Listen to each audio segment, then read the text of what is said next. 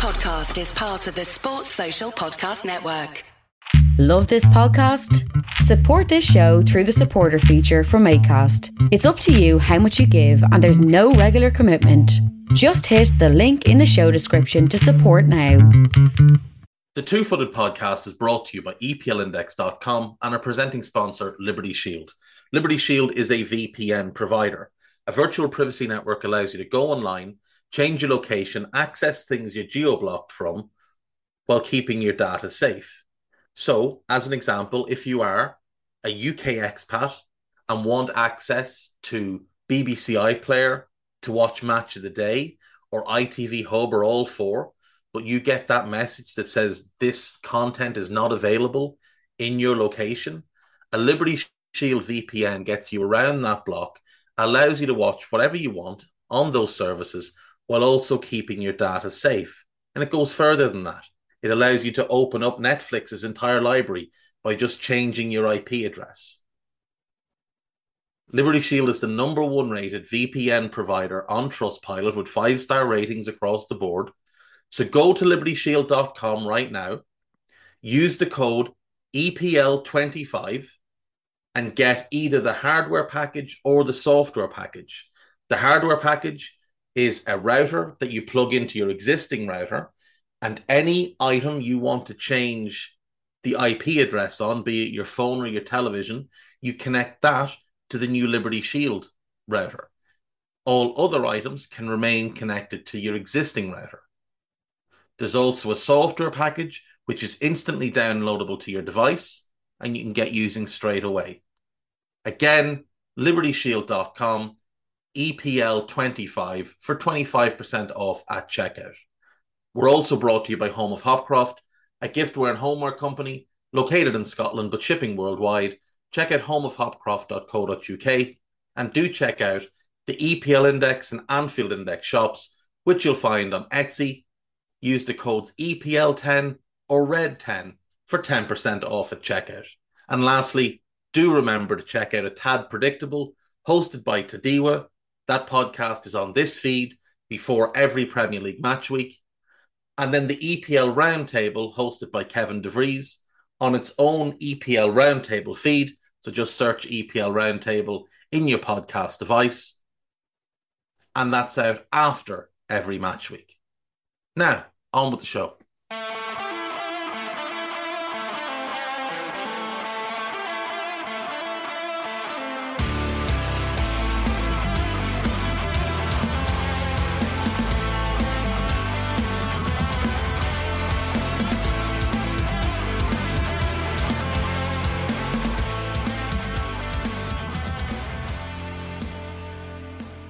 Good, boys and girls? Welcome along to the show on Friday, the 11th of November. The World Cup is just around the corner. The last round of Premier League games is right on our doorstep. Before we get to those, we're going to run through some of the World Cup squad announcements, a little bit of news. We've got some Carabao Cup to talk about as well. And I feel like I need to rant a little bit about the England squad because Gareth Southgate it, it, the man just needs to go once this tournament is over. He is not fit to manage one of the major international teams. He just isn't. Let's look at the Carabao Cup first, though. Manchester United four, Aston Villa two at Old Trafford last night. Ollie Watkins puts Villa one up. That lead lasts about 60 seconds. Anthony Martial equalizes. A Diogo Dalot own goal on 61 puts Villa back in front. But then the powers that be, and by powers that be, I mean Robin Olsen, Callum Chambers, and Tyrone Mings. Gather together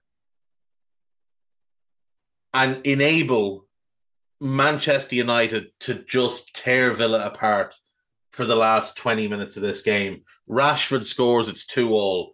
Bruno Fernandes scores after a horrendous Olsen error. It is 3 2 to United. And then Scott McTominay scoring on 91 minutes. It's a really good ball from Garnacho and a really good run by McTominay.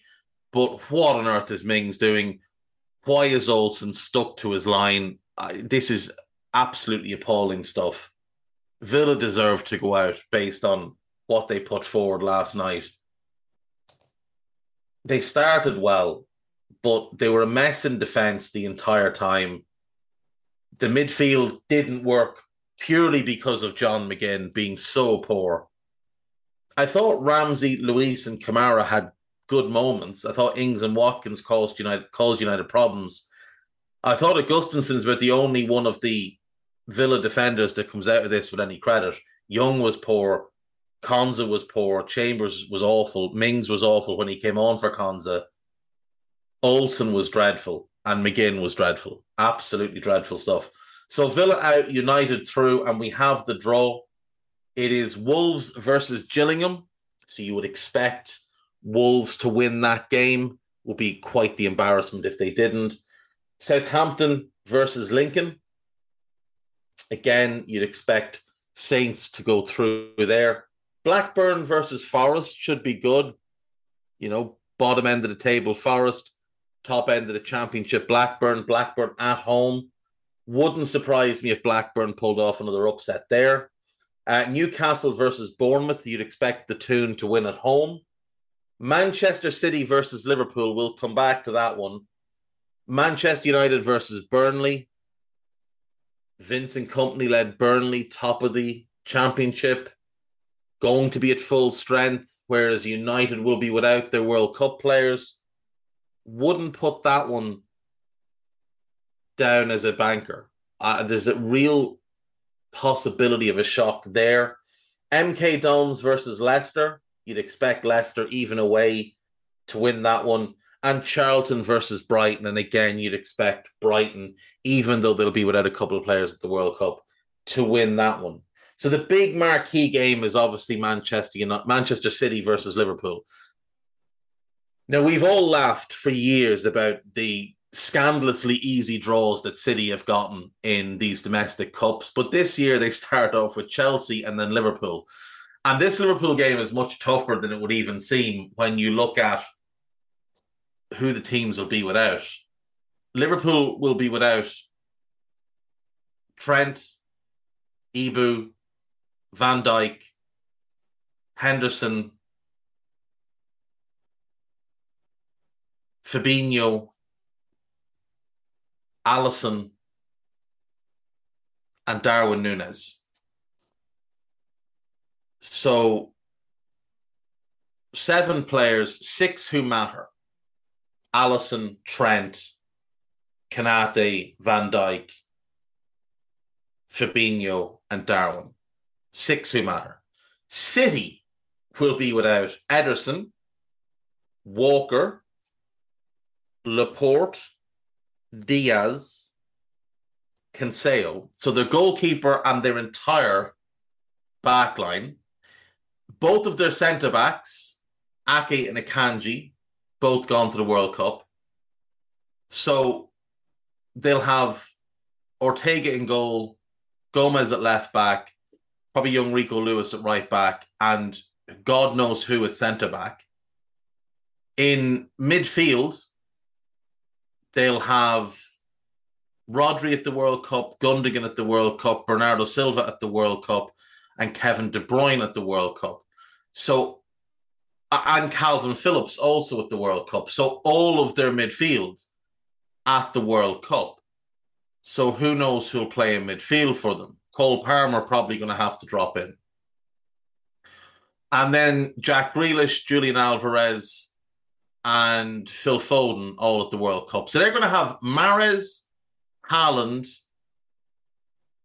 and a bunch of kids and that's about it. The the goalkeeper is a senior player, Ortega. He's 29 or whatever. But other than that, it is going to be kids. Whereas Liverpool can roll out Kelleher, who'd play anyway, Ramsey, who'd probably play anyway, Matip, Gomez, no problem starting those two. Start those two in any game. They'll have Robertson and Tsimikas available at left back. They'll have Naby Keita and Thiago available in midfield. So it's just a matter of who that third midfielder is. They'll also have Curtis Jones, Harvey Elliott, James Milner, Alex Oxlade Chamberlain, all available now. Not all of those are good things, but they're all available. And then in attack, they'll have Salah, they'll have Firmino, they'll have Diaz, they'll have Carvalho. Liverpool are going to have a much stronger team available than Manchester City. Liverpool have won the last three games between the two sides. Uh, this is a great chance for them to make it four from four. Those games will be played on. They will be played two days after the World Cup final. The week commencing the 19th of December. Should be fun. Should be fun. Right, let's get into some squad announcements. Uh, Spain have named their squad Unai Simon, Robert Sanchez, and David Raya as the goalkeepers wouldn't fill you with great joy. Uh, in defence, Azpilicueta and Carvajal are the right backs. That's rough. Eric Garcia, if anyone can tell me how he's in this squad, I'd love to know. Uh, Hugo Guillamon, Pau Torres, Aymeric Laporte as the centre backs. You've got two centre backs there that you can start, Torres and Laporte, and they're both left footed. Uh, is better as a six than he is as a centre back. And then Jordi Alba and Jose Gaya, uh, or Jose Gaya as the left backs. Uh, Jordi Alba has been washed for a couple of years. That's a really, really poor group of defenders. There's two good defenders there in Torres and Laporte. I do like Guillamon, but I prefer him as a six. Um, Jose Guy has gone off the boil. Alba's washed. Azpilicueta's washed. Danny Carvajal can turn it on for one or two big games every six games, but this is going to be a big ask for him in a World Cup. Uh, in midfield, Busquets, who I can see why he's there, but if we're basing it on form, he, he shouldn't be there. Rodri, no issue. Gavi, no issue. Carlos Soler, he's playing well. Uh, Marcos Llorente has not had a good season. Uh, Pedri, of course, and Koke, who I really like, but is a little bit past his best. And then in attack, it's Ferran Torres, Nico Williams, Jeremy Pino. I like all three of them. I think they're all very exciting young players, as is Ansu, Ansu Fati. So they've got four really exciting young, kind of wide forwards there.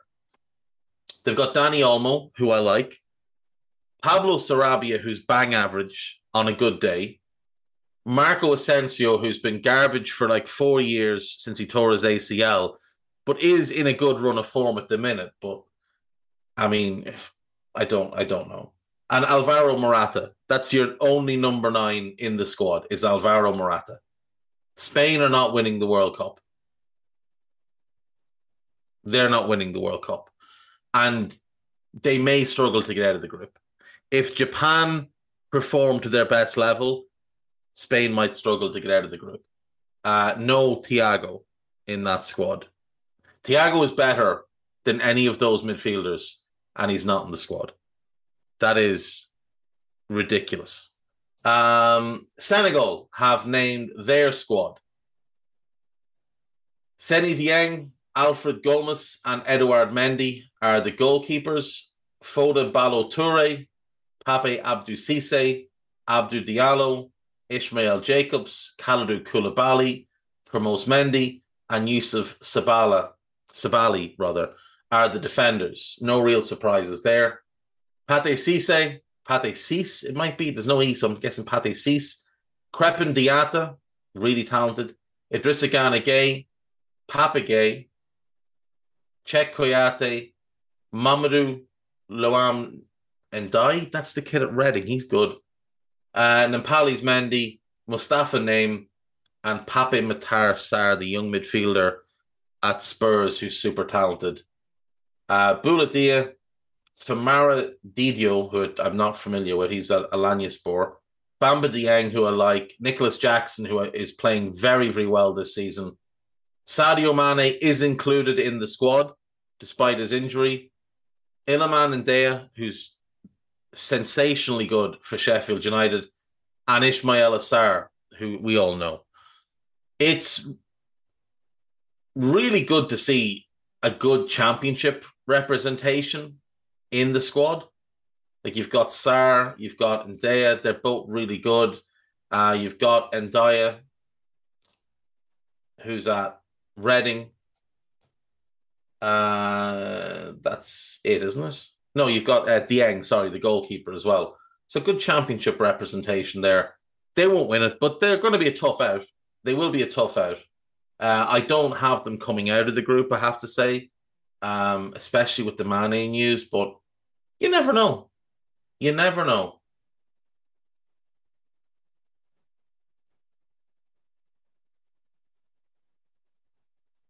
They're really well organized and they play really hard for each other.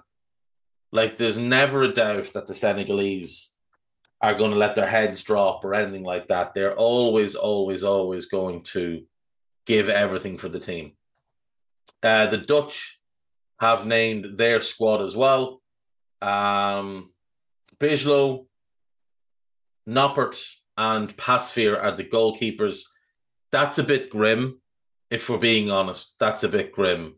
Uh, if Pasveer is starting, that's really grim. Nathan Aké, Daley Blind, Virgil van Dijk, Denzel Dumfries, Jeremy Frimpong, delighted to see him in, Matthias de Terrell Tyrell Malacia, Jurrien Timber, and Stefan de. So there's only really one left wing back option there, but Daley Blind could play there in a pinch. But uh, uh and in fact, Daley Blind probably will play there because I don't think he'll start Malacia. Now, what it allows them is it allows Timber, Van Dijk, Aké with Dumfries and Blind, and it allows them to fix to flex from a back five into a back four with Dumfries moving forward. Midfield: Steven Berghuis, Frenkie De Jong, Davy Klaassen, Teun Koopmeiners, Martin de Javi Xavi Simons. Great to see him called up, and Kenneth Taylor. No spot for Ryan Gravenberch, who must be regretting that summer move to Bayern Munich. He had better options. That's what he chose. That's what he lives with. Steven Bergwijn, Memphis Depay, Cody Gakpo, former Spurs legend Vincent Janssen, Luuk de Jong, Noah Lang, and Weghorst are the forwards. It wouldn't inspire confidence, but that team could be great defensively. The issue is they don't have a good goalkeeper. And the Portuguese squad also out Diogo Costa, Rui Patricio, and Jose Sá. João Cancelo, Diogo Dalot, Dalot, Dalot, um, Ruben Dias, Rafa Guerreiro, Nuno Mendes, Pepe. This will be his last international tournament. Good to see him getting an opportunity to have a farewell. Uh, Danilo Pereira, who I, I just wouldn't be for me at all, and Antonio Silva, who's very much for me, the young kid at Benfica. I, I think he is going to be absolutely outrageously good. Uh, in midfield, William Carvalho, Bruno Fernandes, João Mario, Ruben Neves, Matheus Nunes, Otavio, João Palhinha, Bernardo Silva, and Vitinha. No Renato Sanches is probably the big news there. In attack, João Felix, Ricardo Horta, Rafael Leao, Goncalo Ramos, Cristiano, and Andre Silva. Horta, I assume, is the one they've brought in to replace Jota. Um, that would be a better group with Jota instead of Cristiano uh, in terms of the whole squad because it'd have real balance and they wouldn't be playing just for his benefit. He is going to that that is I believe a World Cup winning squad, but he will spoil it. Like if you could line up with Costa in goal, but it will be Patricio, but it should be Costa in goal. Cancelo at right back, Guerreiro at left back, Dias and Silva, frankly, at centre back. And then I would look at, say, a Matheus Nunes, Ruben Neves, Bernardo Silva, midfield three. With João Felix, Rafael Leao, and probably Goncalo Ramos. Felix behind the other two. I think that could be a World Cup winning squad. That squad, that team, that's going to be there for the next World Cup. And with a bit of luck, Cristiano won't be, and Portugal can finally fulfill the potential in their squad. Um, shame for Renato Sanches that he didn't make it, and obviously big shame for Jota, uh, Guedes, and João Moutinho. I thought would make the squad. I, I, thought Moutinho would be in. I thought he would be in over Vitinha. Um, it would have been his farewell as well, but he's not getting it. So tough for him. Um, there's a couple of good articles I want to draw your attention to. One is on the BBC website, which is World Cup 1982, Brazil versus Italy, and the day football died. Uh, it's a bit of a longer read. Really, really good piece. Give that a read. It's absolutely outstanding. And the other one I saw was on these football times. Give me one second. To be fair, everything on these football times is is absolutely brilliant. But there's a piece entitled "The Shaping of Thomas Frank in the Early Years at Brøndby." Absolutely excellent. Give that a read. Uh, I'd also recommend the piece on Edmundo, which is is great and there is a piece on Andre Pierre Gignac and the Mexican Revolution. Give that a read. The there is just so much good stuff there on these football times. It's impossible to really um, just pick one piece. The story of Vialli and Mancini, I read that a few few days ago. Uh, give that a read as well. That's actually an older piece. Give that a read, though. It's excellent, absolutely excellent.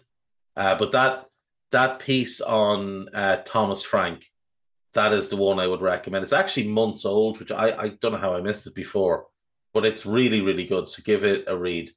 Um, bad news for Leicester and really bad news for James Justin. He has ruptured his Achilles tendon and his season is over he is not long back from a torn ACL. Came back in January from a torn ACL, having missed 11 months. And now he suffers this injury. That's the second Achilles tear that a Leicester fullback has had this season.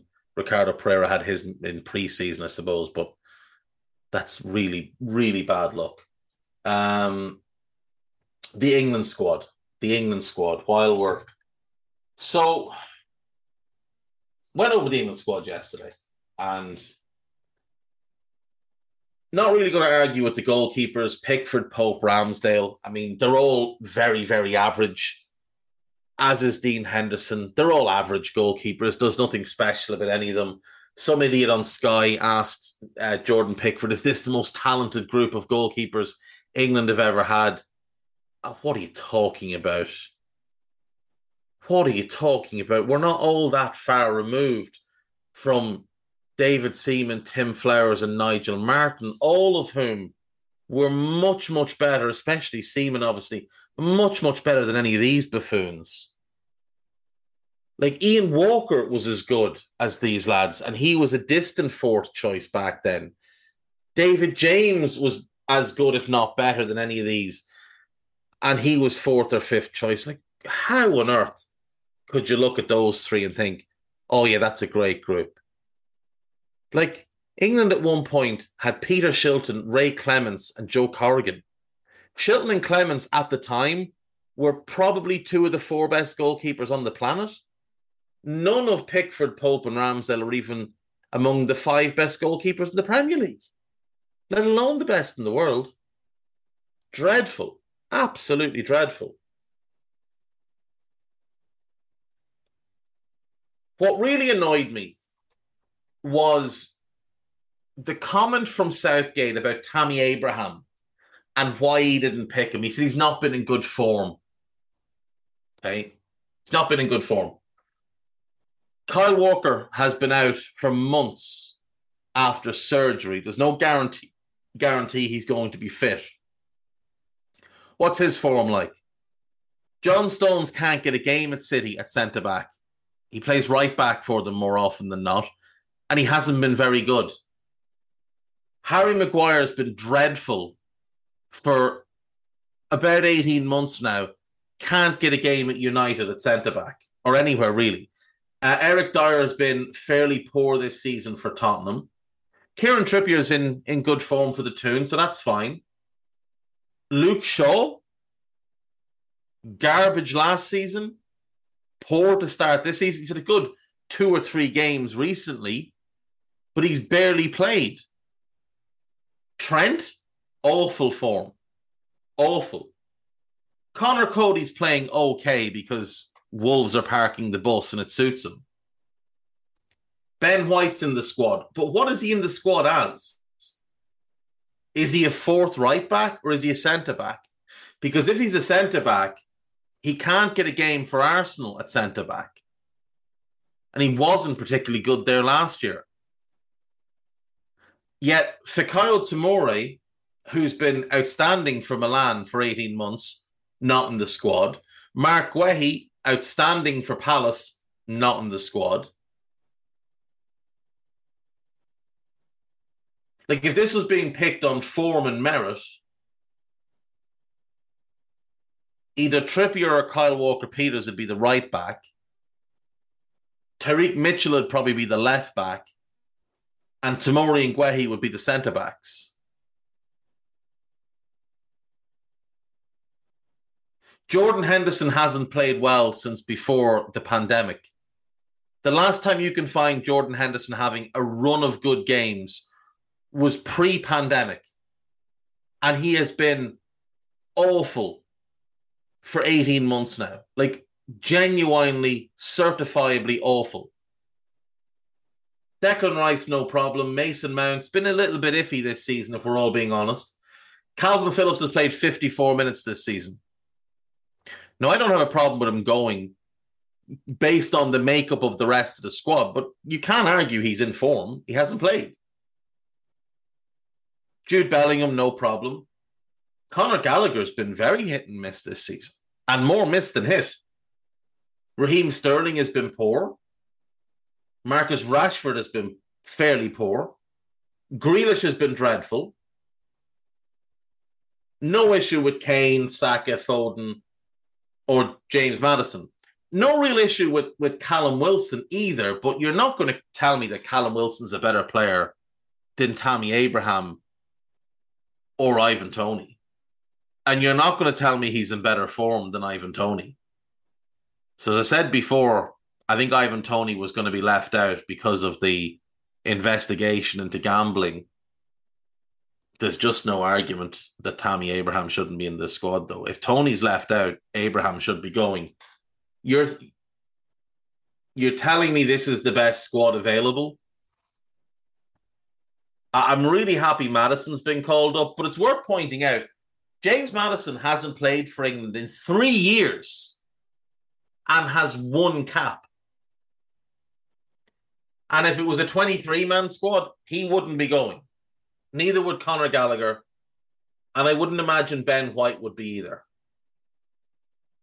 Now, obviously, Chilwell and Reece James, if they were fit, would be in the squad but it's still no excuse for some of this squad. And look, when you look at people like Tyrone Mings has 17 caps for England.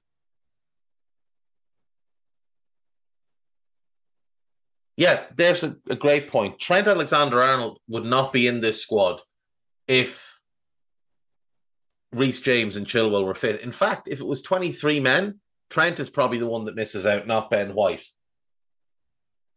It, this is appalling. Now, there's not a whole lot of midfielders that you could make a real case for because England are just very, very light in midfield.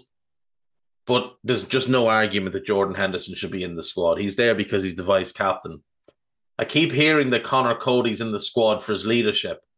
But I keep hearing that Henderson's in it for the same reason and that Maguire's in it for the same reason. How many leaders do you need? Can Harry Kane not do his job? I, I don't remember when we had great captains in football. I never remember hearing about leadership groups or all these vice captains or any of this nonsense. Like if you had Carlos Puyol in your squad, you weren't bringing three other lads because they were good in the changing room. You weren't wasting squad spots on non players.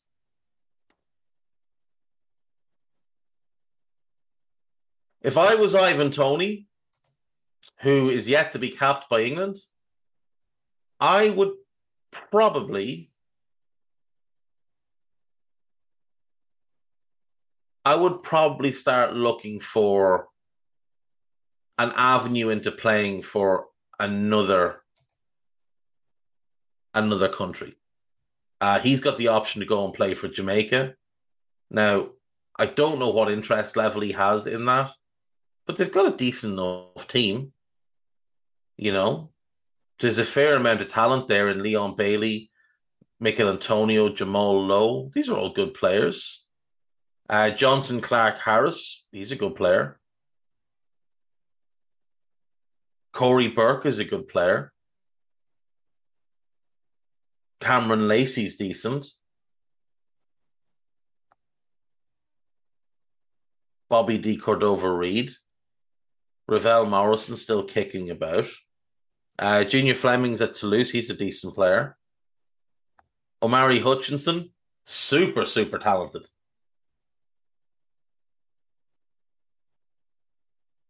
There's a there's a decent squad there. There's a decent squad. Ethan Pinnock, his teammate. There's a decent squad there waiting to happen under the right manager. Um, whether that is Heimir Hallgrímsson, there's an Icelandic man managing the Jamaican national team. It might be the funniest thing I've seen today. Um, but that England squad is is a bit of a shambles it's a bit of a shambles. And if they had a tougher group, I'm not sure it would make it out of the group. Kane doesn't perform in international tournaments. He gets tap ins and penalties. Teams cut off the supply of tap ins and penalties. He doesn't perform. Sterling does. Sterling loves the big scenes, the big international uh, games. Grealish is a non event. Rashford's largely a non event. I don't know that Saka and Foden will get in the team.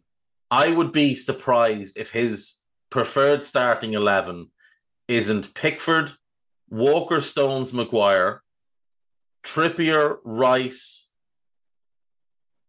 Phillips if fit, and Shaw. One of Mount or Bellingham, and then Kane and Sterling. I'd be surprised if that's not the team he wants to play. I think he wants Kalvin Phillips in the team next to Rice.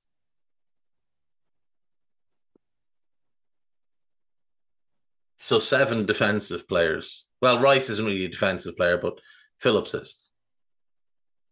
Three attacking players and Declan Rice. That's basically what he wants. Because he's a coward. Right, we'll do the gossip. Borussia Dortmund are confident of keeping Jude Bellingham. And I'm confident someone is going to knock at my door today and hand me five million quid. Paris Saint Germain are interested in João Felix and could try to sign him on loan. It would be the worst possible move. The worst possible move for him. That's a horrible place to go and develop. It would be obviously a lot of fun to see Felix and uh, Mbappe play together but he's not getting in the team over Neymar because Neymar has a con- clause in his contract that insists he plays, regardless of form. And to be fair, he's playing really well this season. And Messi's going to play. Southampton will pay Championship side Luton Town more than four million in compensation for Nathan Jones. I still don't know what to make of that. I really don't know if that's the right appointment, but only time will tell.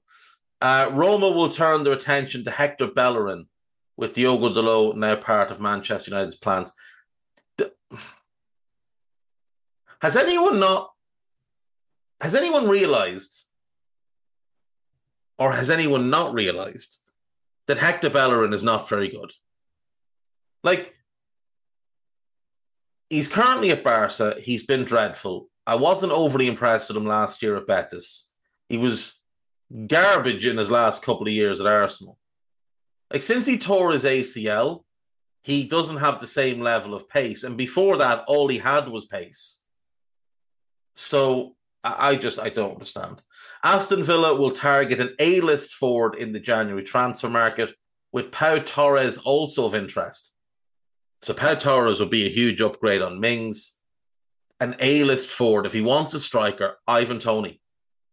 Toney with Watkins off him, I think would be really, really strong.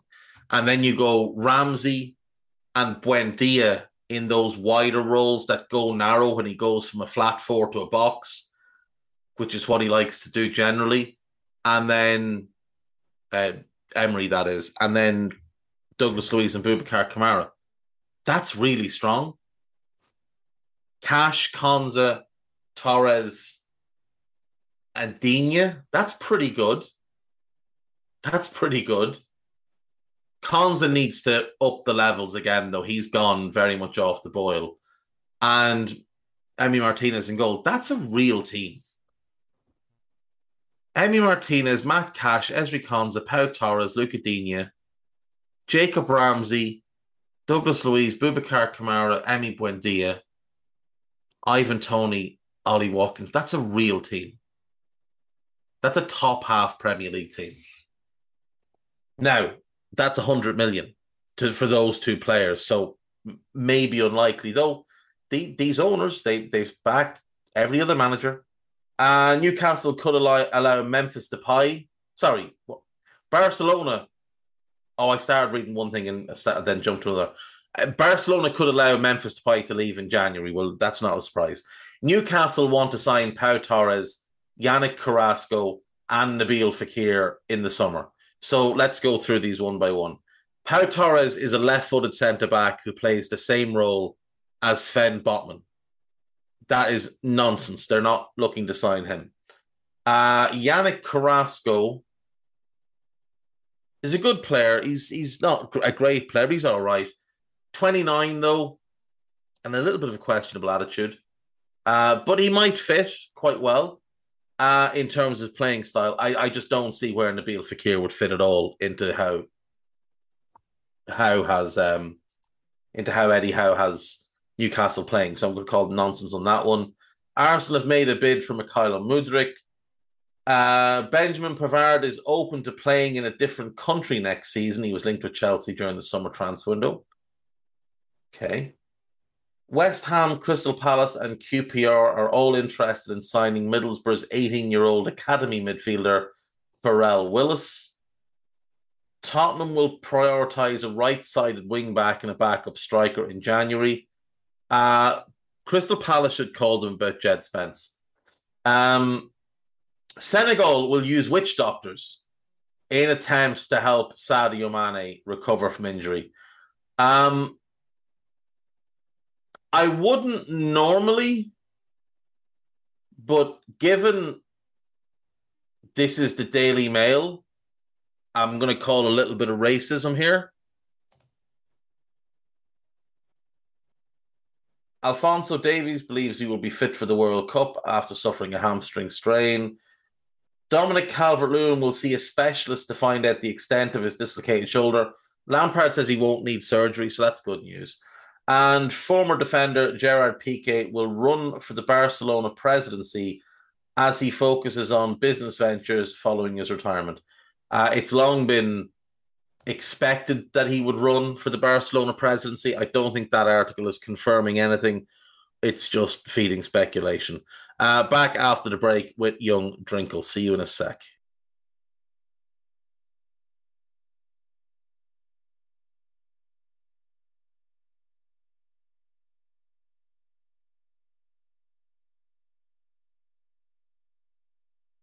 Right, welcome back. Uh, I am joined by Mr. Guy Drinkle. How are you, sir?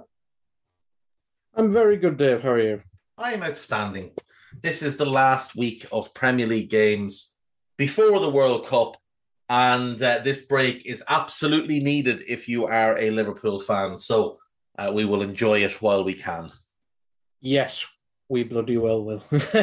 um, but first off, uh, as usual, we have the half 12 game. I almost said we went back to normality there, but then I spotted a rogue 7.45 kickoff. So never mind that. Uh, we have half 12. We have Man City against Brentford, Dave. Um, I mean, before we get into the games, do you think any of these big teams who are in more comfortable positions, or even maybe the mid-table teams, maybe in the most comfortable position, do you think they may rest or just reassure the players going to the World Cup and not pick them? I think there might be one or two. I definitely think there'll be one or two who who won't want to play. I, I could see De Bruyne not wanting to play, given his his history of injuries. Um, but I think they'll go as strong as they can. They are obviously at home, and they'll want to go out on a bit of a high. Uh, going into the game, City have Cancelo back after suspension because he was allowed service suspension in the League Cup, which is just a nonsense. And Kyle Walker is obviously still out, and he's going to the World Cup despite the fact he won't have played since September. You know that seems normal. Um, Brentford, no Ajer, no Baptiste, no Janssen, no Strakosha, no Hickey. Janelt is back, so that's good. And Charlie Goode is out for maybe ever. Um, you'd have to make City strong favourites at home. Haaland is probably going to want want to score a couple because you know he he has gone a little bit off the boil after the incredible start that he had.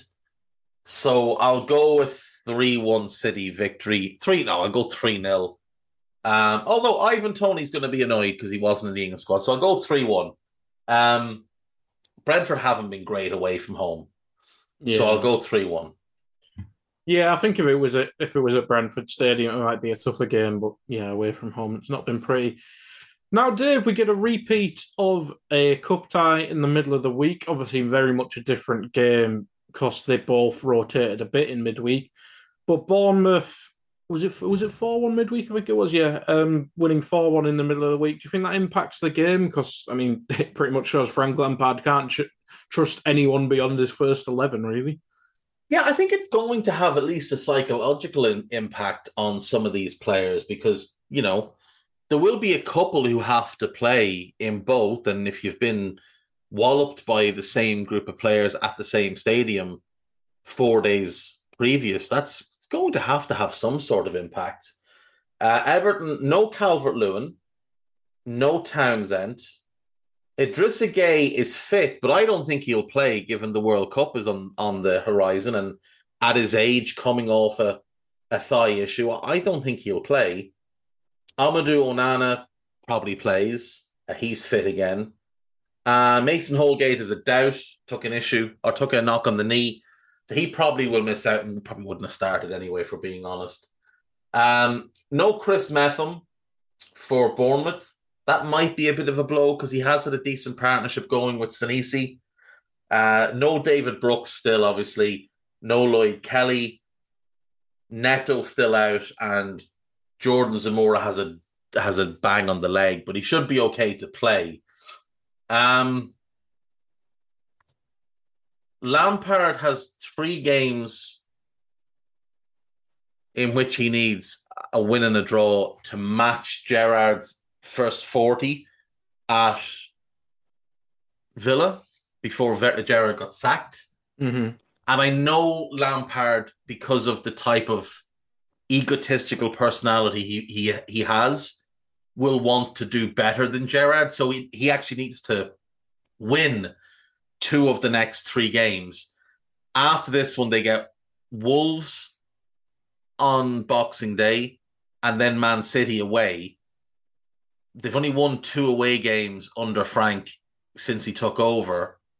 I don't fancy them to win this game, but I am going to go the draw because I think he'll go and park the bus. they were at least adventurous in the week, which is totally against what they've been doing in the league.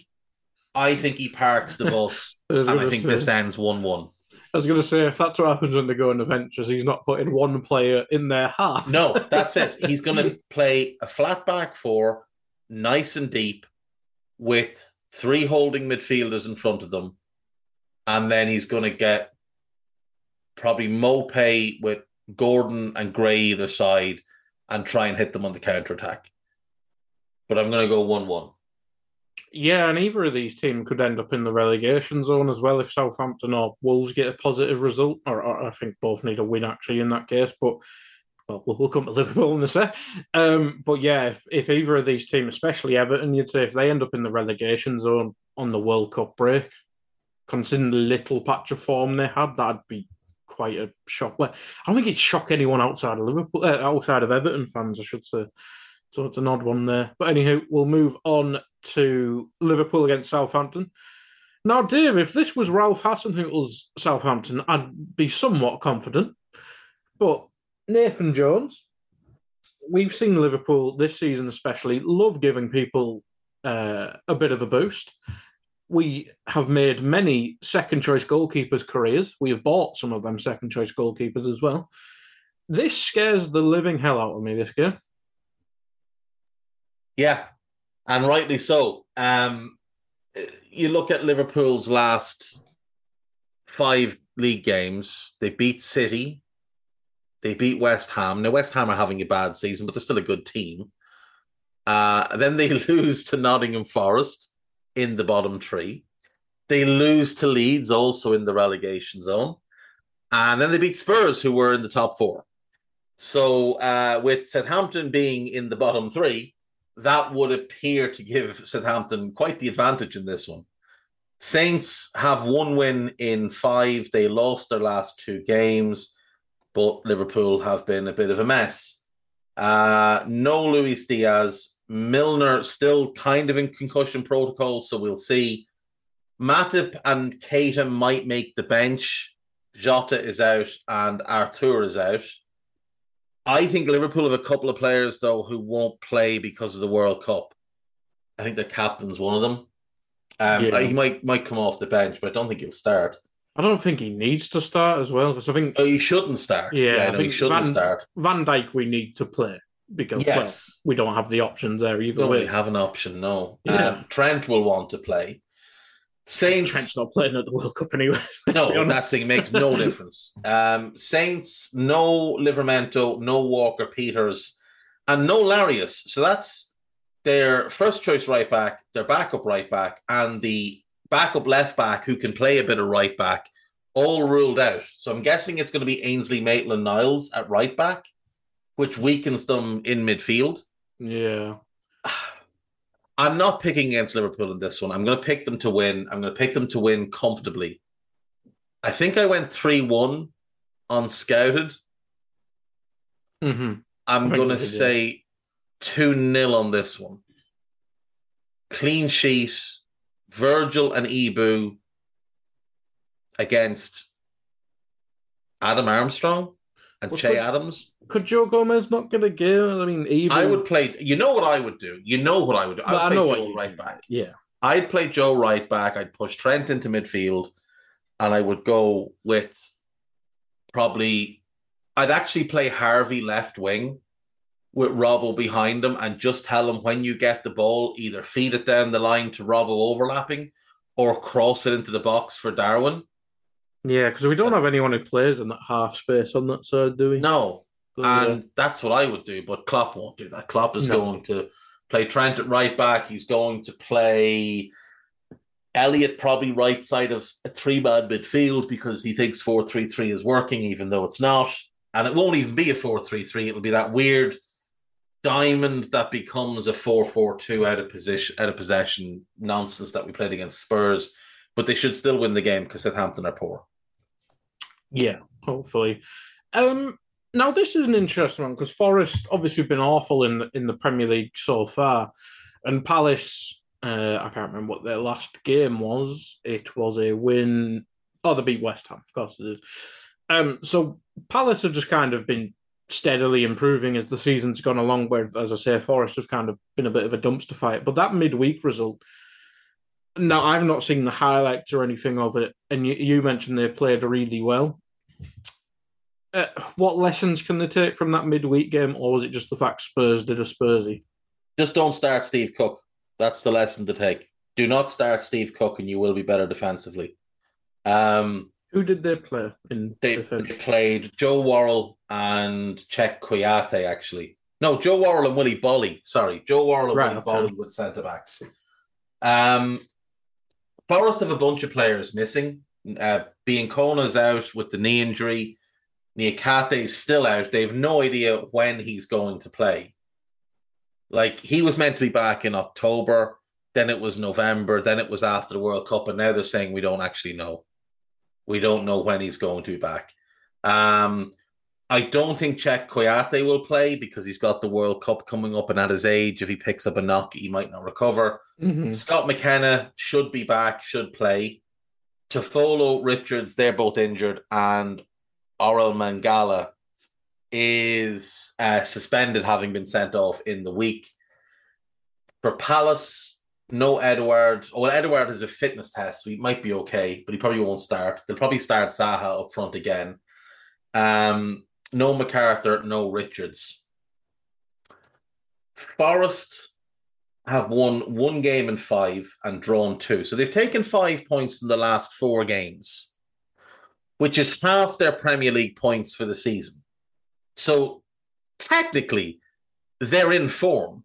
Now, they were also walloped 5 0 by Arsenal in that run, uh, but technically, they're in form. Palace have won four of, uh, sorry, three of four. They've won, they've only lost one of the last five. And given this is the Premier League, that means that they're due a bad result. Uh, so I'm going to pick a draw here because I think that would I think Palace will see that as a bad result given their 10th and Mm. Forest are 20th. I think they'd see that as a bad result. So I'm going to go with a I'll go 2-2. I'll go 2-2. Yeah, I could see goals in that game. I can also see goals in this next game because, well, neither team wants to defend.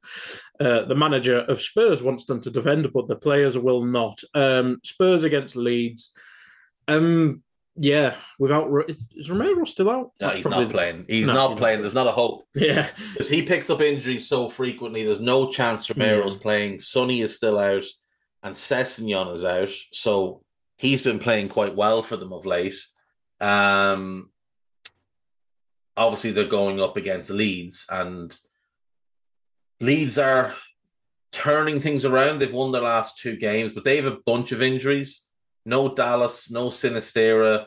Harrison's a doubt. Bamford's out. Gelhardt's out. Gray is out, Glish is out, and Forshaw is out. So that's a that's a lot of players to be without. Uh, Spurs are at home. There's no reason to overthink this. They need a win. I'm backing them to get a win. Spurs to win the game. Three one. yeah. I think I think we say it every time. Now that Kulusevski's back or Yeah. Bailey back, it just completely transformed. And transforms. him. Richarlison's back as well, and I would Oh, expect him to start because he needs some minutes Fitness, yeah. for fitness because he's probably going to start for Brazil. And that front three, I think that'll work better than any other configuration where Richarlison was playing on the right Yeah, earlier in the season. So yeah, so that that should click. Um, yeah, I, I think Leeds will get goals, but Spurs should eventually outscore them. You'd think. Um, moving on to the last three o'clock kickoff, West Ham against Leicester. I think these teams have almost swapped roles. They've obviously been the two teams that have been the best of the rest in recent times. Um, but West Ham have been awful. I, what what do you think it is with West Ham? Because I think he has seemingly trusted some of the new lads. It's just not clicking, or the old lads kind of. I, I don't know how to explain it. It just seems to have just screwed up all. Apologies for a FIFAism, but all chemistry in the team or something. I I don't really know. I don't really know what's gone on with West Ham this season or with Leicester. To be fair, now Leicester have won three of four, So they have turned things around a bit. They've obviously dragged themselves off the bottom of the table. Um, but West Ham have been so disappointing. If they were a team that made a big, big talent upgrade this summer, Scamacca, Paqueta, Cornet, Downs, Aguerd, Areola on a permanent, and obviously um, Emerson Palmieri as well. I'm not a not a fan, but he's he's okay. Uh, but obviously they've had injuries. Bowen has fallen off a cliff in terms of form. But the biggest issue has been Moyes and his loyalty to players that just aren't good enough anymore. Uh, Fabianski and Dawson being the two main culprits there. It is it is time for Moyes to be brave and to play his best available players. Now, this weekend, uh, West Ham, no em- uh, Emerson Palmieri, he got hurt during the week in the League Cup, and Max Cornet is out until after the World Cup. Um, for Leicester, they got the horrible news about James Justin. Ricardo Pereira still out with the um, same injury at the torn Achilles. Soyuncu is out and Bertrand is out as well. Neither team's particularly good. Hmm? Who's going to play fullback? Luke. Oh, Luke Thomas exists. Luke Yeah. Thomas will play left back and and, Castagna. guess Castagna right Yeah, back, yeah, yeah. And then Faes and either Evans or Amartey, which isn't ideal. Doesn't sound pretty, does it? Not great. Fair enough improving that to. But they're they're good going forward. yeah. Whereas, you know, you look at West Ham, they're better defensively than Leicester, but they, they're struggling going forward because he's not picking the best players available to him. Um, this game is at West Ham. If West Ham lose and certain results go against them, so say, for example, if if either Everton, if Everton draw with Bournemouth or Everton or Bournemouth win that game, obviously, so whatever the outcome is, one of them would jump West Ham if West Ham lose this game. Southampton could also jump West Ham if they were to beat Liverpool. So they can't end up in the bottom three this weekend, but they could end up in 17th, which is just a disaster considering what they spent in the summer and how good that squad actually is. Do you think he's Moyes isn't under? I think he's I- under pressure, but do you think I he's think any he risk of under more- job? I think he might be under more pressure than we know. Hmm. Like the new owner or the new part owner, the the the Czech that bought into the club, Yeah, he seems to really want to elevate this team. Like he seems to have Grandiose ambitions plans. of Yeah. top four. Maybe not every year, but certainly in that mix. He wants, if there's going to be a big eight, he wants to be part of that. Do you know? He certainly spent the money. That's it. They went out and spent big, big money. And like, you look at their summer, West Ham, like, they didn't lose anybody who played a big role on the pitch. They lost Mark Noble, who retired. Uh, Cardoso barely played. Diop barely played. Elise never played. Yarmolenko barely played. Sonny Perkins was it was a big loss to them because he's a very talented young player, but he wasn't a first team player. Uh, David Martin never played. Nathan Holland never played. Ryan Fredericks never played. Uh, Ashley never played. They loaned out Masuaku, who's not good. Um, they loaned out Vlasic, who rarely played. And the rest are kids. So it was all strengthening. Hmm. Aguerd, really, really good centre back. Areola proved last season a much better goalkeeper than Fabianski. He's in the French World Cup squad for for God's sake, without being first choice for club level. Uh, Flynn Downs is a good, solid midfield player who moves the ball well. Scamacca is outstanding. I for- I forgot Thilo Kehrer. They brought him in. He's a good defender. Piquet is outstanding. Cornet's very good. Now he's injured the minutes we couldn't play, but like I don't know how you bring in that group of players and collapse the way they have. And you know, when you start looking at it, they lost their first three league games. Nobody criticized them for losing at home to City because it's City. They lost away to Forest. They were a little bit unlucky with some of the refereeing decisions, but it was also Forest's first game at home in the Premier League since the 90s. So you weren't going to criticize them. They got dog walked by Brighton, and that was a concern. But then they went and beat Villa. Then they outplayed Spurs, ended up with a draw. Um, they outplayed Chelsea for long stretches, but somehow lost. The defeat to Everton was really poor. They beat a bad Wolves team. They beat Fulham. They drew away with Southampton, who were stumbling over themselves. Uh, they lost to Liverpool. No real shame there losing at Anfield. They beat Bournemouth. The cowardice of the display at Old Trafford was a concern, and then they were poor against Crystal Palace. That's that's eight league defeats in 14 games. Eight. You can't be losing eight games this early in the season. Nobody has lost more than West Ham. The bottom three have all lost eight, as have Leicester, who spent what nine weeks or something in the bottom two. They've lost more than half their games than they did last season. They lost 14 last season. Yeah. They've only played 14 so far this season. Yeah. And even that, like even that last season, that was too many games to lose. Yeah, absolutely. And they should have finished higher in the table. Like, if we're being honest about it, West Ham should not be losing four, should not have been losing 14 games. But I suppose you look at it, Arsenal finished fifth, they lost 13 games. You know, so a, a lot of teams lost a lot of games last season. There was only Liverpool with two, City with three, and Chelsea with six, who lost less than 11. Spurs lost 11 and Brighton lost 11, and everyone else lost more. So you, you can see it there, but it's not really been that kind of case this season. Well, I suppose you could argue like you've got a bunch of teams on four, one on five, one on six, two on seven. Sorry, two on six, two on seven, and five on eight, three on one. So, like, there is less, there seems to be less losses and more draws this season than there was last year. But you just can't keep losing at that rate. That is absolutely appalling. That's 38 point pace they're on.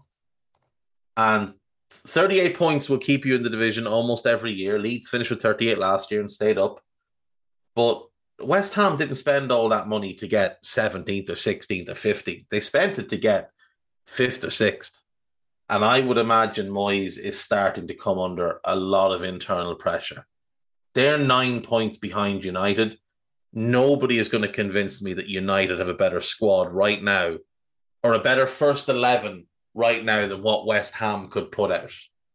They just don't, which is both points to United's failures and the fact that they've got a lot of individuals that don't fit really well together. Like from a team that fits together, West Ham just have a better group, a more cohesive unit, and a better drilled unit than what United have and yet they're nine points behind them. And United haven't been good. They haven't been good at all. Like you can't tell me Newcastle have a better team than West Ham. You just can't. Areola's better than Pope. You might take their fullbacks, but I, I think it's fairly close, at least at left back. Trippier is probably better than any of the the West Ham fullbacks. Um, yeah. But if, you, if you're going back three, you're going Zouma, Aguerd, Botman. Then you go Rice and. Scamacca is the nine. Bowen's in that team, and Almiron's probably the other one. So it's probably like six five to West Ham or so seven four maybe to West Ham. But this then you look at the squad depth, and it's West Ham are, are much stronger than Newcastle. And Newcastle have 13 points more and have only lost once.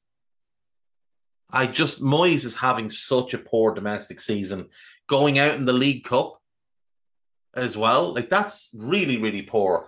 For this game, I'm going to pick a draw because I've no faith in West Ham to win, and Leicester are in decent form.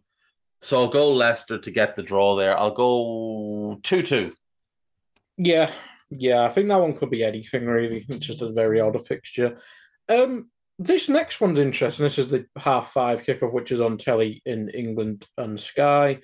If you are in the UK, um, I did to the US show, and I think I worded this as Newcastle. Obviously, they'll want to win, but I don't think it really matters for them because they're confirmed to be in the top four in the World Cup break. Yes, they are.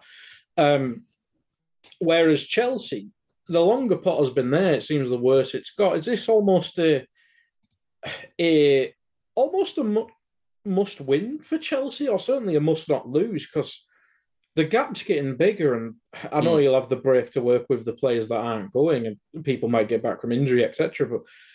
But Chelsea, if it wasn't for Liverpool, they'd be talked about as the biggest disappointment in the league, considering the money they spent.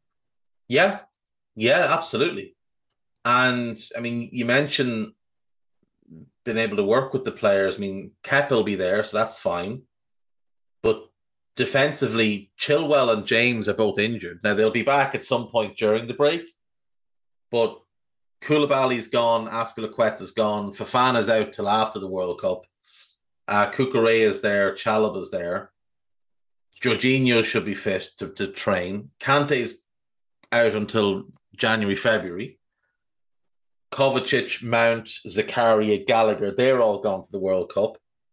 Uh, Pulisic and Sterling gone, and and isn't Kai Havertz in the German squad? I think he is. I'd all gone. So, yeah. so, I mean, he's good. He can work with a group of them, but Did, not um, a lot of the Ziyech, important players. Is Ziyech in the Morocco thing? Because didn't he fall out with a manager or something? Oh, that's a good question. Actually, did Ziyech? He was offered the chance to come back because I think he didn't. He not play the qualifiers for Afcon or something, then just told you're not going to Afcon. Something yes, like that. Sure yes, something along those lines. Let's see. Uh, Hakim Ziyech. He is in the squad for the World Cup. Mm. Uh, he is in the squad for the I'm World Cup. Potter's not used him more. I don't. I don't rate him overly, but he does. He looks like the blueprint Brighton player to me. yeah, that inverted winger type yeah. who can be a bit creative and get you a goal. Whereas at the moment they're just kind of relying on pace merchants. Yeah, uh, they've got a, a, number of players out this weekend: Kante, Kepa, Chilwell, James, Fofana, Chuck Chukwuemeka, and Jorginho's a doubt, but he might make the might make the match day squad. Uh, the Toon, they've got their own injury problems. Isak I don't think Callum Wilson will play because he's got a bit of an a bit of an injury, and he's also mm. had a bit of an illness. And with his injury history, I don't think they'll risk him. Chris Wood scored in the last couple as well. I think, yeah, I think Wood will start. Uh, Ryan Fraser's a doubt. Richie's out. Krafth is out. Dummett's out. I wonder will Guimaraes play? Will he want to risk getting hurt? He I know it'd be it's obviously big to be in the squad, but he doesn't start for Brazil, so it might not be that big an issue. True, that is true. But I mean, the guy keeping him out is Fred.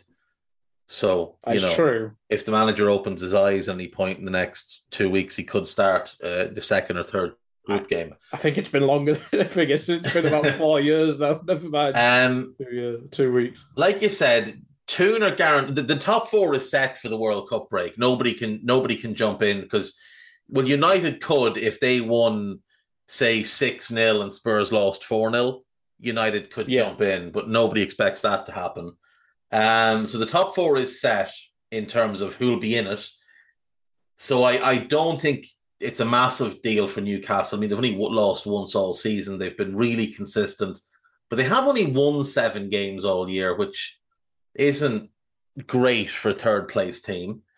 Um, they're a big overachiever, a big overperformer rather, and Chelsea, like you said, big underperformer. Chelsea, no domestic wins in the last five games. That's a concern. So they beat Villa on October 16th. They drew with Brentford, drew with United, got walloped by Brighton, lost to Arsenal and were awful, and then lost to City in the week in the cup. They did win two European uh, European Cup games. Obviously, they beat Salzburg and Zagreb, but they weren't impressive in either of those games. Like the last time I watched Chelsea and thought "Hmm, that looks good was the Wolves game, and Wolves are really poor. And in truth, like the the home game against Milan, Was that the red card one? no, that was the away. The home game against Milan and the and the game against Wolves, they're the only two games I have seen. Wasn't Ruben Neves playing centre back that game? He was, he was playing in the middle of a back three. Yeah. But they're the only. No, Ruben Neves was suspended for that one. Ah, okay. Neves was suspended for that one. They're the only two games I've watched Chelsea under Potter and thought that looks good. They were poor against Palace and got blessed by a referee not sending off Thiago Silva and then the late Gallagher goal. The referee spoiled the second game against um, Milan. Milan with the Tamori red card, which was not never a red card. They were poor against Brentford. Villa were garbage, so I couldn't give them any credit for that. Uh, and Villa should have scored at least at least two, if not three, goals in that game. They were unimpressive against United, unimpressive against Salzburg. Brighton walloped them, like I said. Arsenal, they were awful in that one. They just haven't been good under Potter. Now, look, this Chelsea squad. Look at how how many different managers oversaw the building of this. You're looking at was Kepa brought in under Sarri? I think he was, yeah. So Sarri, Lampard, Tuchel, they're the three managers that built this squad. And some of the players, like Kante, dates back to um to Conte to Conte. um, has both. Azpilicueta, I think, is goes back as far as Philippe Scolari, maybe. He's he's there since 2012. I think that was Uh, it must be Villas-Boas or Matteo or Rafa. or Rafa maybe. Who did Rafa I think you're right. I from? think it was. When did Rafa Benitez? I think he took over Matteo, didn't he? Rafa Benitez Because Carlo was nine to eleven. 11. Right. Rafa managed Chelsea from November 2012 till the end of that 12 13 season. And Azpilicueta signed for Chelsea, I think, under. Yeah, he signed when Di Matteo was the manager. Right. Okay. So, yeah. That's a lot of managers. Oh, well, That's a lot of managers he's played under, and a lot of managers having their hands on this squad. And then obviously you've got a bunch of players that came through the academy as well. But this squad wasn't built by Potter. It wasn't built for Potter. More importantly, it was built for Tuchel in the summer. You know, Yeah. he's the one that was kind of overseeing a lot of this. They brought in Sterling, Koulibaly, um, Cucurella, Fofana, and Aubameyang. They were all brought in for Tuchel. And the young players like Casadei, uh, Slonina, Hutchinson, and Chukwuemeka, they're just young players that were brought in to develop and see where they go. They spent a lot of money on them, admittedly, but squad wasn't built for.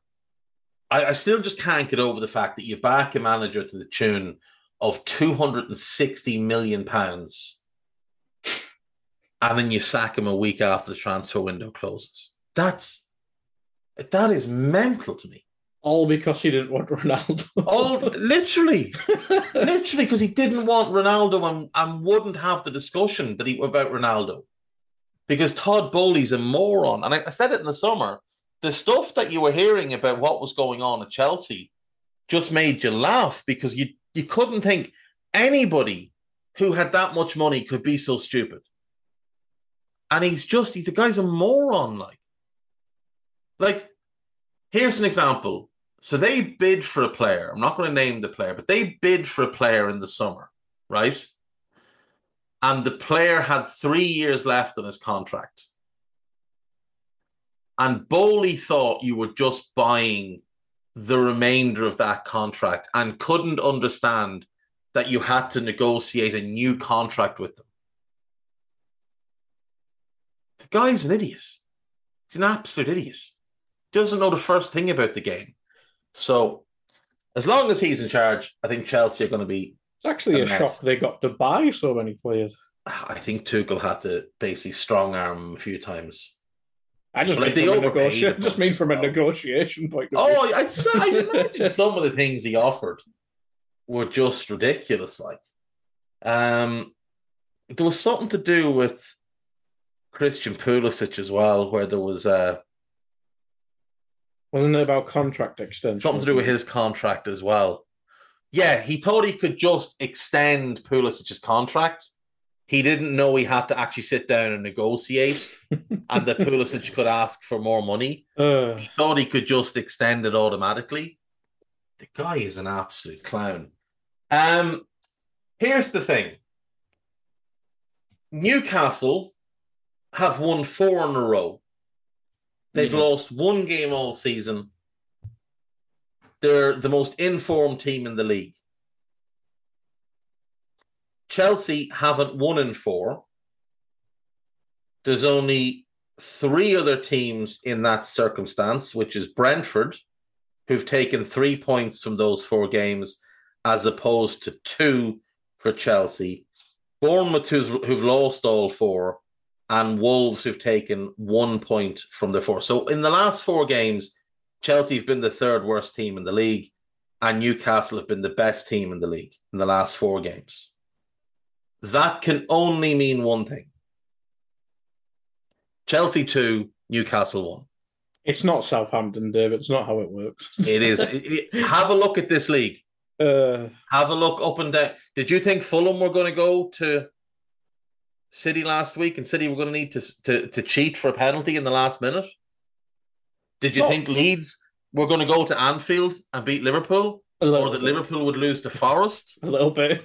None of these things make sense, guy. That's None true. of them. It's true, but Chelsea, who does goals for Chelsea? Sterling. From right wing back? Yeah.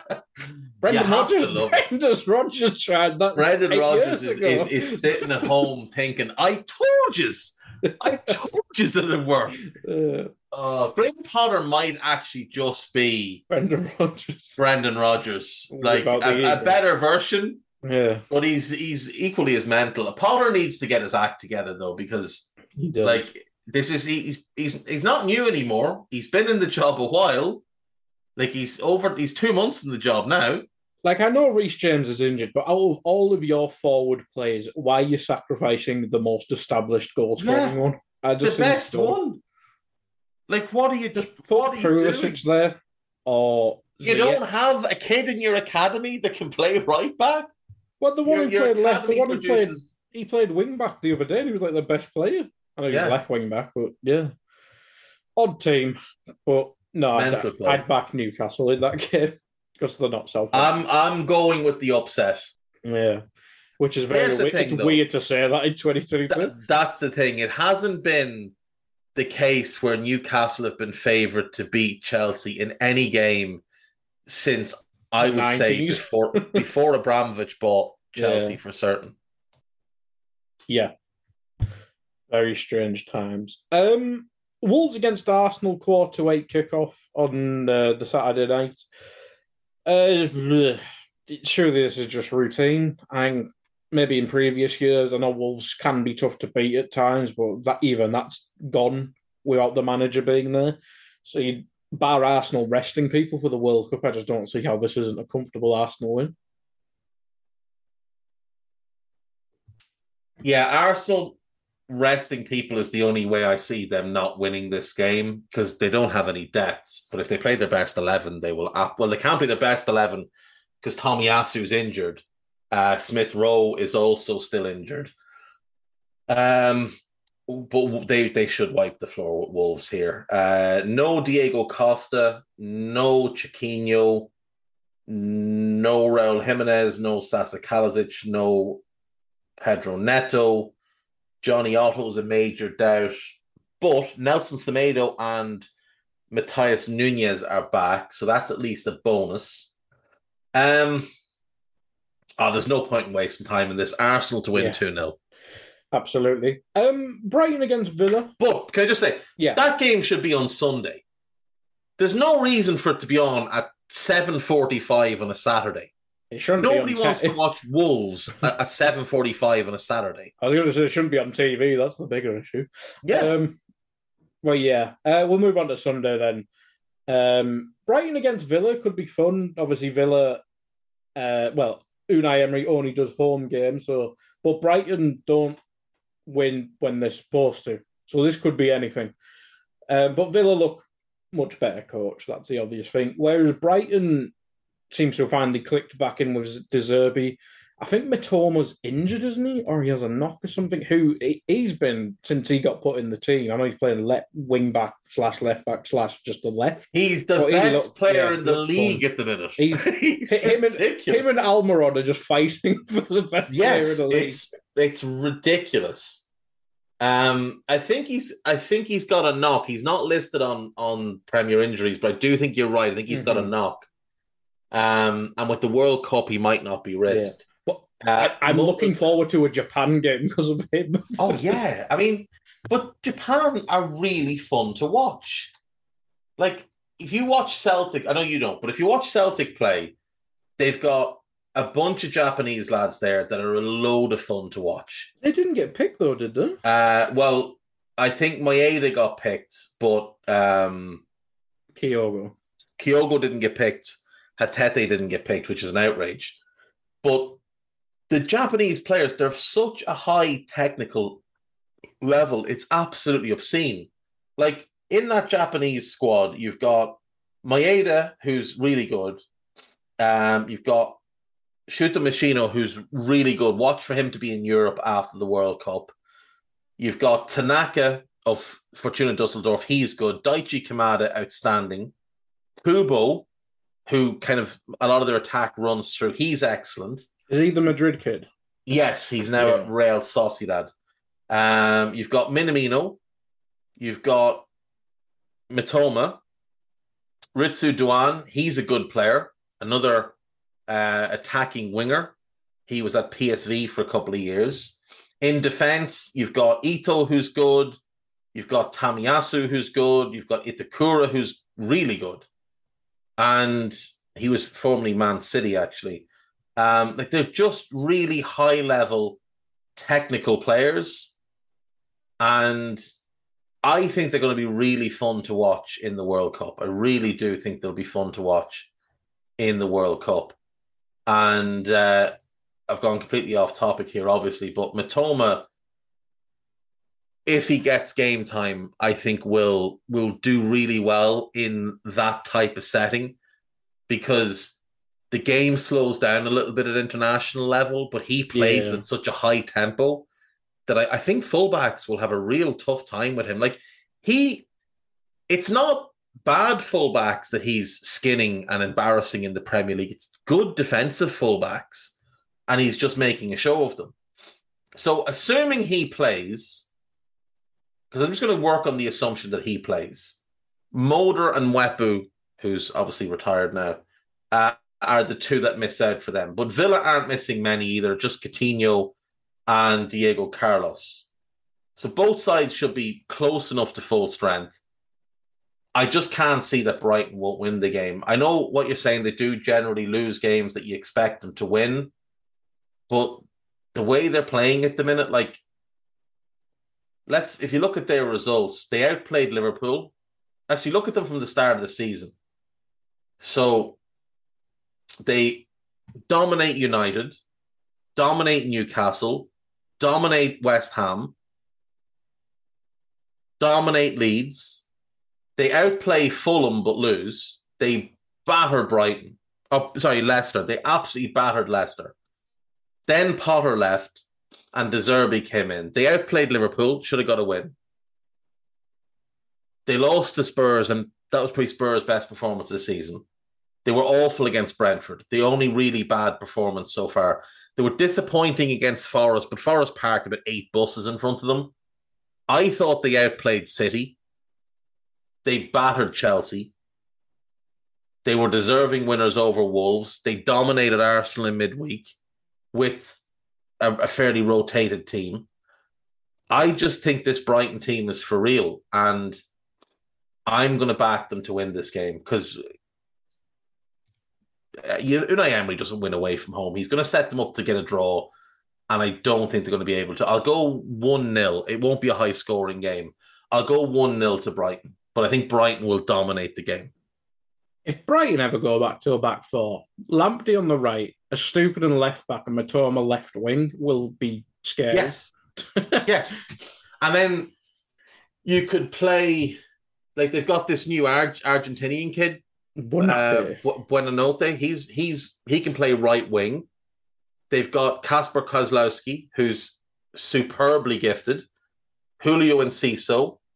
Uh, you've obviously got Mac Allister and Caicedo, one of the best double pivots in the Premier League. Dunk and Webster are really good together. I know they don't own them, but they've also got Levi Colwill there on loan. Like you're only really look like Kozlowski's out on loan at the minute, so he's not going to play this season for them. But even if you still got Trossard, you still you've got... still got Trossard, you've still got Pascal Gross. The only thing they're lacking is a number nine. Mm. If they could find a number nine, and like I said this when he went to Newcastle, it didn't need to be someone spectacular. Callum Wilson. If they could find a Callum Wilson who could get them 15 Premier League goals a season, they would be Europa League contenders each and every year because they recruit so well.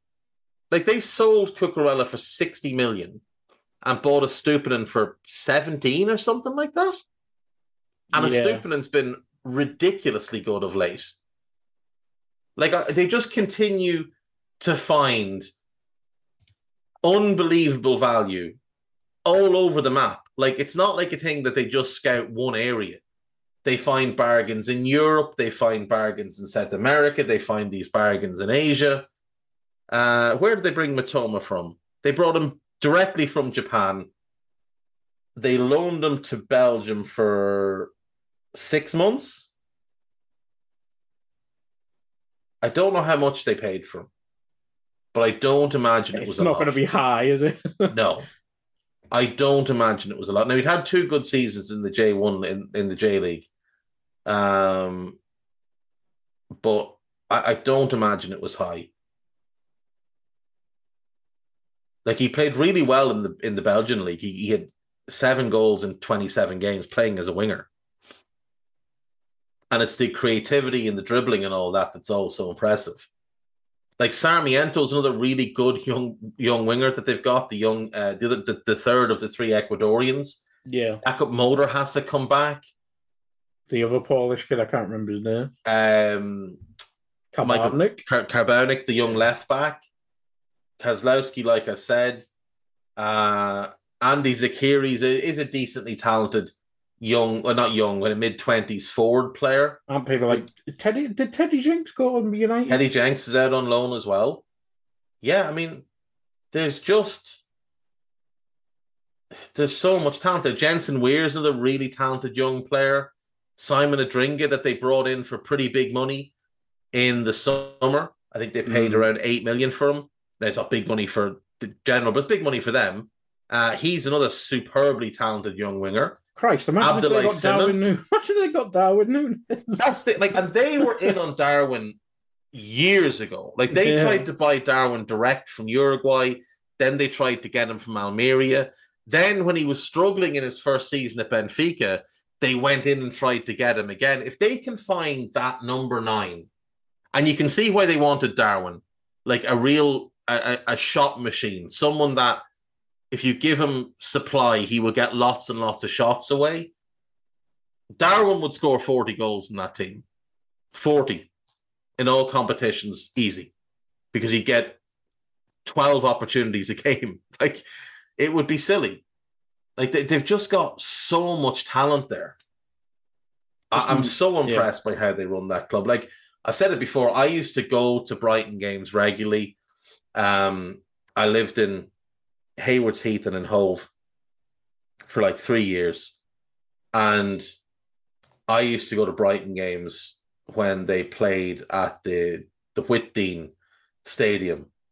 and it was horrible. It's a horrible place for football. It's an athletic stadium, and the stands are a mile away from the pitch, and it's just it's awful. It's not suited to football at all. But the atmosphere was fun. The the crowd were great. They were a lower league team at the time, and it was just about enjoying it more than you know going to see them win or anything like that. And for me, it was too much hassle to get up and down to Liverpool, which I, I, did for the first year I was there, go up as often as possible. It was just too much hassle. So there was a League One club on my doorstep, and I started going to them, and they were they were a bad League One team. Like they finished 7th, 16th, and 13th. The year I left, they were going for promotion. They fit. They ended up winning the division. I was there for. I left in the April. They got promoted in the May um, then they were like a bang average championship team for a couple of years. Then they come up and they've just grown and grown and grown in the Premier League. They're so well run by Tony Bloom. He has done an absolutely brilliant job. I think he's probably the best owner in football. I think he's just done that well. Um, he he had bought the club when I was going, but it was obviously it was, it was an awful lot of money to sort out. They were massively in debt. They had no real academy of note. They had no real scouting network. The club was just a train wreck, kind of bumbling along. But the fans enjoyed it, and it was a real community club. And what I like is that them and Brighton, oh, sorry, Brentford, you'd give credit to as well. They've maintained that community feel. Do you know? And I, I think if it was a case where let's just say Liverpool ceased to exist tomorrow and I had to pick another Premier League club, Brighton would be the obvious choice, but the other one you'd look at would be Brentford. Do you know, just because of how, how well run they are and how they how they treat their fans. Um, I'm gonna go Brighton win, and I'm really excited to watch them play again because I love. I'll watch Moises Caicedo play every week, and I'll watch and I'll rewatch the game because he's that good. Yeah, I was looking if Ecuador had a striker. They, they do not. They don't. I know. I've looked at that as well. if Valencia was 10 years younger, he'd be at Brighton right now. Yeah. Um, last game, then, we need a moment of silence because it looks like Mitrovic might be injured, so we don't get your dream your dream deal. But also Martinez might not play because Argentina and all that jazz. Um, and I'm guessing he starts for Argentina. Um, I don't think he will. I think it's Romero he, and Otamendi. Oh, does he do the Otamendi stuff as well? Yeah, because yeah. Messi likes Otamendi. Um, United have a bunch of issues for this game, though. Dalot is out. Varane is out. I was going to say before that's before you get to the injuries. Anthony's an Antony's a major doubt. Sancho's a major doubt. They just can't play Cristiano anymore because he's hopeless. Um, Tuanzebe and Williams are out. Mason Greenwood is in jail. Uh, Brighton, no Manor Solomon. Harrison Reed suspended. Kenny Tete suspended. Kebano done for the season. Bobby De Cordova Reid is back from suspension.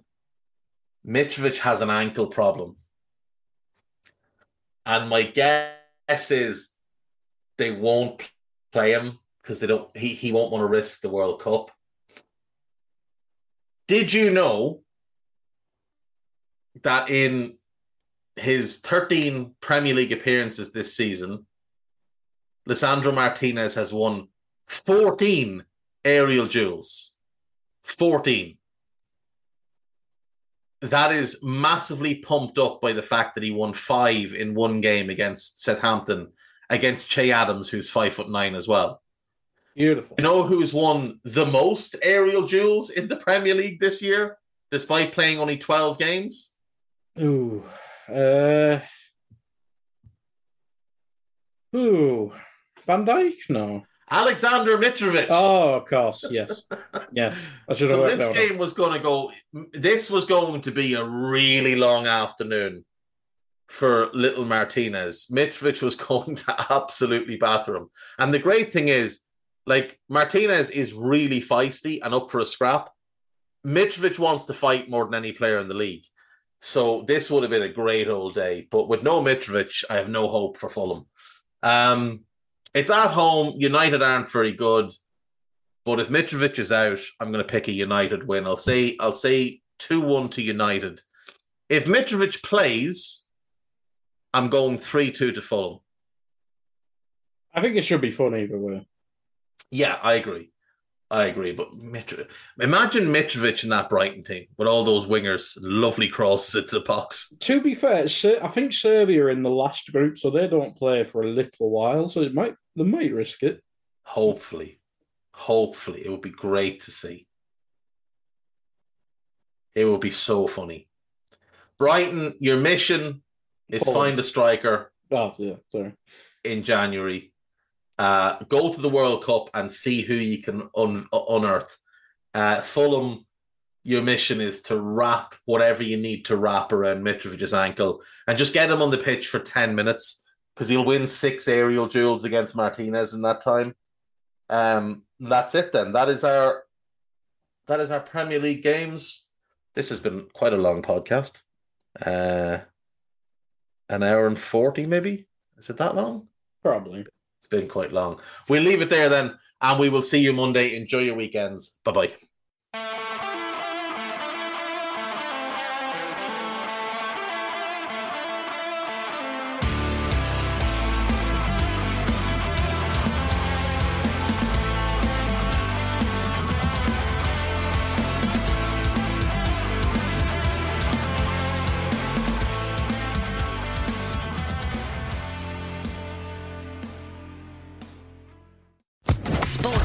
Podcast Network.